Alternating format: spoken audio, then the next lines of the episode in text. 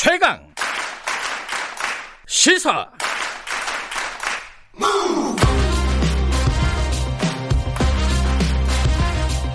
지금 여러분께서는 김경래 기자의 최강 시사를 듣고 계십니다.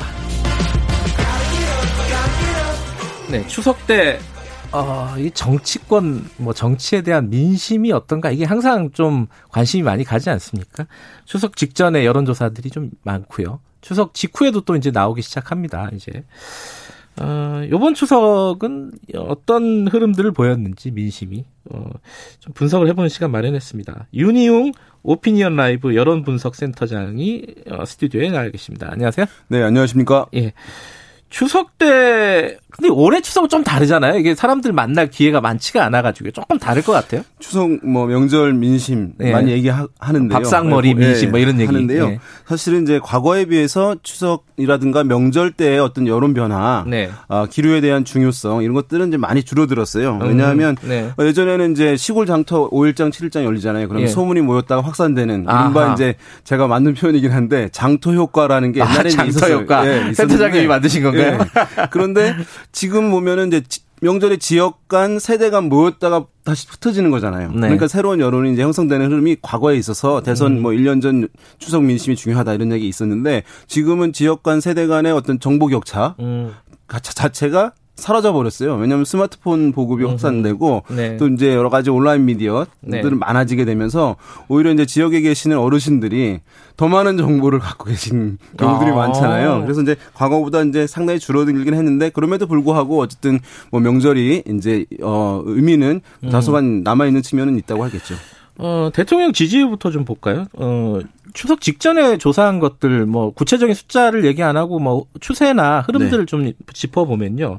대략적으로 한 40% 후반대? 요 정도인가요? 네. 맞습니다. 지지율이? 40%뭐 중반대 또는 어떤 것들은 50% 초반대까지 예. 나온 결과가 있어서 한 40% 후반대 나온 결과들이 이제 많다고 할 수 있겠는데요. 음. 예. 어, 대통령 지지율이라고 우리가 많이 얘기하긴 하잖아요. 네. 어, 근데 실제로 이것은 정확한 표현은 아닙니다. 어. 왜냐하면 대통령 지지율이라고 한다면 대통령을 지지하 십니까? 라고 물어야지 대통령 지지율이라고 할 수 있잖아요. 음. 예. 그런데 어, 정당 지지율은 정, 어느 정당 지지하십니까 하니까 정당 지지율이 맞아요. 근데 네. 대통령 지지율이라는 것은 이제 대통령이 최근에 대통령으로서 일을 잘하고 있다고 보십니까? 잘 못하고 있다고 음. 보십니까? 라고 묻는 거예요. 그러니까 그 문장 어디에도 지지라는 표현은 없어요. 음. 그러니까 사실은 지지하지 않지만 일을 잘한다. 음. 또 지지하지만 일을 못한다라고 얘기할 수 있는 거거든요. 음흠. 어, 그래서 사실은 대통령 지지를 하니까 대통령 지지율이 뭐 폭락했다. 어디서. 음.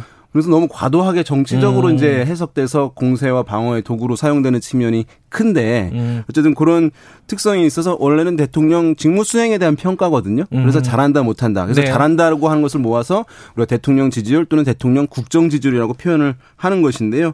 어 최근에 어쨌든 뭐 코로나 19에 대한 평가 이런 것들을 어쨌든 어 받으면서 40% 후반대 나오고 있는 것이고 부정 평가가 뭐 긍정 평가보다는 좀 높기는 합니다. 위죠, 높긴 합니다. 부정이. 그것들은 예. 최근에 뭐 추미애 장관 아들 건으로 이제 올- 보도가 많이 되면서 네. 그다음에 어, 우리 공무원의 이제 북한군에 의한 피살 사건 예. 등 그런 이제 악재들이 좀 겹치게 되면서 음. 어, 부정 평가가 긍정 평가보다는 다소가 이제 높은 그런 흐름이 음. 현재 형성되어 있다고 할 수 있겠습니다.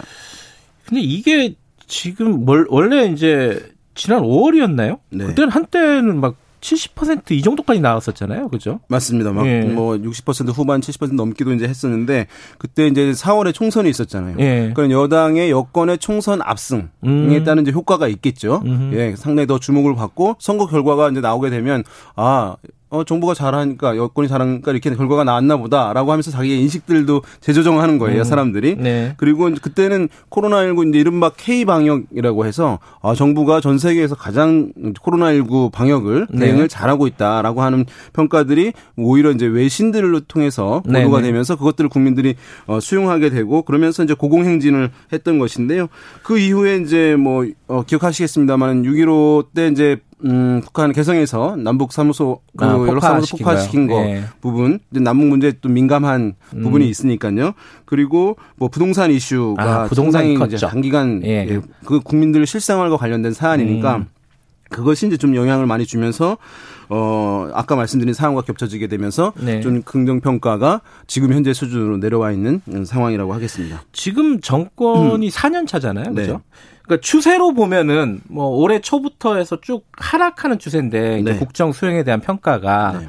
그런데 그럼에도 불구하고 역대 다른 정권에 음. 비교하면 좀 높다. 다들 그러는데 실제로 많이 높은가요? 맞습니다. 이제 네. 아까 말씀드린 대로 최근에 대통령이 대통령으로서 일을 잘하고 있다고 보십니까? 라고 묻는 거잖아요. 예. 그러니까 최근에라고 하는 것은 무슨 얘기냐 하면 상대적 평가를 한다는 거거든요. 아하. 그러니까 잘한 어느 지점에 대한 기준점이 있는 거예요. 국민들이, 예. 그 예. 응답자들이. 예. 어떤 분들은 정권 초일 수도 있고 어떤 분들은 어, 코로나19 방역 아주 잘할 때 를 기준으로 삼을 수 있는 음. 거잖아요. 그러니까 그때에 비해서는 지금 약간 좀 못하는 거 아니야? 라고 음. 하시게 되면 그 국정 지지율이라고 하는 잘한다고 하는 평가 비율이 좀 줄어들 수밖에 없는 거예요. 그래서 음흠. 역대 모든 대통령들이 임기 후반부로 갈수록 이른바 L자형이나 계단형 여기서 음. 이제 하향 계단형으로 가는 거예요. 그래서 음. 이제 떨어지는 흐름은 어쩔 수 없는 거죠. 왜냐하면 음. 정권 초반에 가장 높은 평가를 받잖아요. 그렇죠. 기대감까지 예. 더 붙여져가지고 신선하고 기대 예. 있고. 예. 그래서 이제 그런 상황이었는데 절대적 수치로 지금 비교한다면 어, 임기 4년 차잖아요. 네. 그런데 비해서 40% 중후반대에 나온다라고 음. 하는 것은 가장 높은 수준입니다.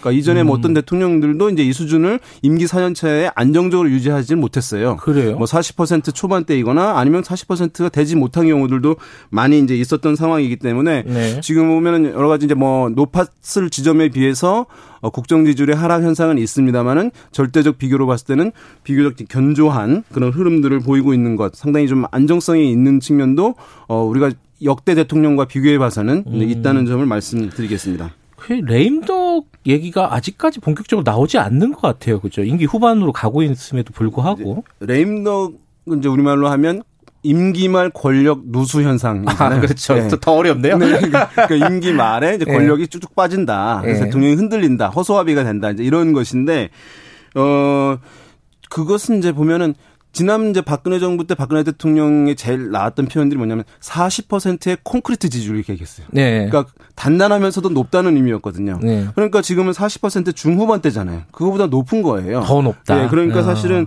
여론상으로 본다면 이걸 가지고 레임덕을 얘기하는 것은 상당히 이제 이른 측면이 있고 또 레임덕이라고 하는 것은 단순히 국정 지지율뿐만 아니라 어 대통령이 정치권 내부에서의 위상과도 음. 연결돼 있는 건데 네. 지금은 의회에서 뭐 어쨌든 여권이 여당이 네.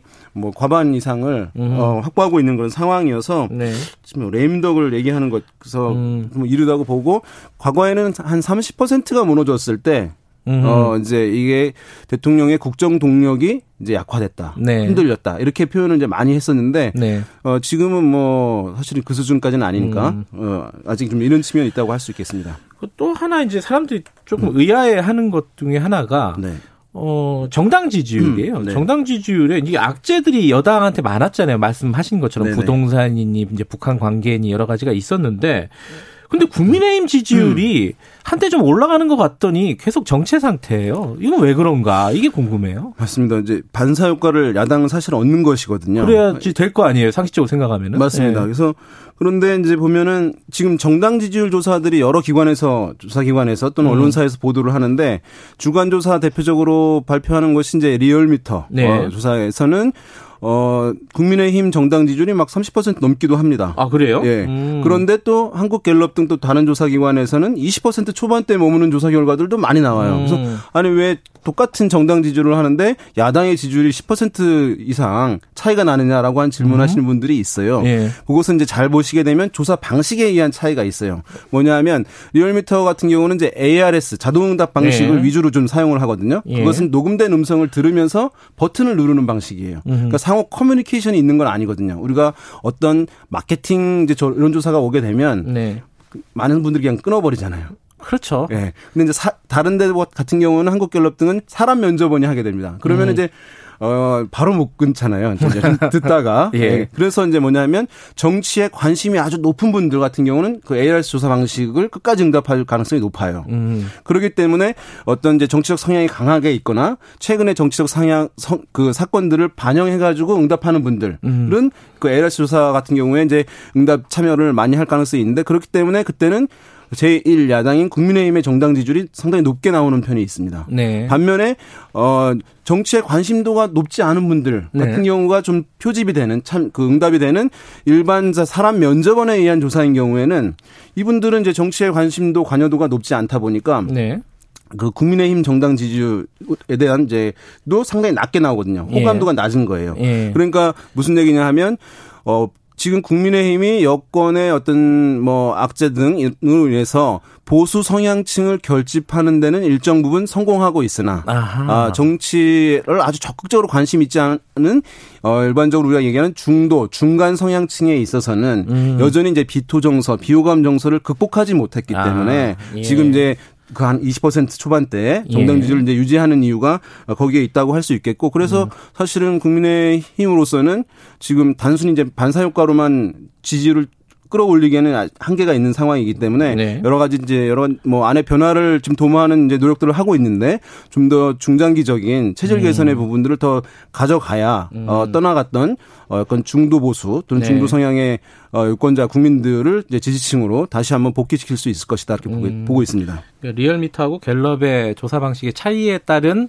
이런 네. 결과의 차이가 네. 오히려 또 분석의 tool을 또 제공해 주는군요. 그러네요. 예. 어, 음. 지금 내년에 보궐선거가 있어요. 부산시장, 네. 서울시장 큰 선거잖아요. 네네. 그 전까지 정치적으로 어떤 변수라든가 크게 예상되는 게 뭐가 있을까요? 일단 당장은 이제 국감이 있기 때문에 국감, 국감에서는 국감. 예. 지금 제가 봤을 때는 이제 추미애 장관 아들 건 논란이 어쨌든 한 3, 4주간 뜨거웠었는데 약간 이제 이슈가 소멸돼 가는 흐름들. 예. 왜냐하면 검찰에서 불기소 처분이 나온 상황이기 그렇죠. 때문에 또 예. 북한군에 의한 우리 공무원의 피살 사건도 상당히 뜨거웠을 수 있는 건데 김정은 위원장의 사과로 약간 이제 이슈가 약해지는 흐름이라고 음. 할수 있는데 어제 보니까 주호영 원내대표가 국민의힘 주호영 원내대표가 이 이슈를 다시 이제 꺼내 들었더라고요. 그것은 음. 이번 국감에서 재점화시키겠다고 하는 의도로 보여요. 네. 그래서 이제 이 이슈가 아직 완전히 소멸된 것은 아니기 때문에 이것이 다시 한번 어떻게 이제 형성될 것인지. 네. 그다음에 국감 때는 어쨌든 새로운 정부 여당에 대한 야권의 이제 공세들이 있는 것이기 때문에 음. 그런 것들은 좀 어, 어떤 게 나올지를 살펴봐야 될 것으로 보이고 일단은 뭐 내년 이제 4월 총선 같은 경우에 아, 내일 4월 이제 재보궐이 있잖아요. 네, 재보궐. 예. 네. 근데 어 그 때가 사실은 매우 중요하게 바라보는 것이긴 한데 지금 야당이 아까 말씀드린 대로 충분하게 이제 여권과 경쟁력 경쟁 구도를 만들지 못한 상황입니다. 음. 그래서 어, 어쨌든 정부 여당에 대한 공세, 정권 심판, 정권 견제론 가지고 야권이 지지층을 결집할 텐데 그때 만약에 뭐 두 곳에서 중에서 일정 부분 성공을 해야 승리를 야당이 해야 음. 어, 지금 어쨌든 이제 현저하게 불비례되어 있는 상황, 야, 야당이 약화되어 있는 상황을 대선에서 가능성을 보일 수 있는 수준을 만들 수 있는 것이거든요. 음, 네, 그런데 지금 문제는 뭐냐 하면 야당이 유력한 대권 주자가 없다는 거예요. 예. 우리나라 사람들은 정당에 대한 지지는 사실은 그 정당 자체를 보기보다는 그 정당에 소속되어 있는 유력한 인물을 음. 보고 그 정당에 대한 지지를 또 확산하는 어 흐름을 많이 보여왔어요. 네. 그런데 지금 대선 경, 주자들 조사를 보게 되면 여당 그 야당 주자들은 사실은 두 자릿수 주자가 자체가 없는 없죠. 상황이다 보니까 예. 관심도가 그만큼 덜 갈 수밖에 없는 거잖아요. 네. 예, 인물을 통해서 정당을 지지를 하는 것인데 네. 어 그런 면에서 그 사이에 얼마나 이제 유력한 주자를 만드냐 그것도 음. 이제 야당이 어 좀 더 지지를 추가 아, 상승시킬 수 있느냐 음. 여부의 음. 중요한 이제 요인으로 예. 뭐 분석이 됩니다. 유력한 대권 주자가 나와야지 재보궐 선거도 좀 승리할 수 있겠다. 뭐 그렇죠. 뭐 이런 생각도 드네요. 네, 맞습니다. 예. 여기까지 드릴게요. 고맙습니다. 네, 감사합니다. 윤희웅 오피니언 라이브 여론 분석 센터장이었습니다. 김경래 최강 기사 1부는 여기까지 하고요. 잠시 후 2부에서는 정치 사이다 민주당 김남국 의원, 국민의힘 이준석 전 최고위원과 함께합니다. 잠시 후에 8시에 뵙겠습니다.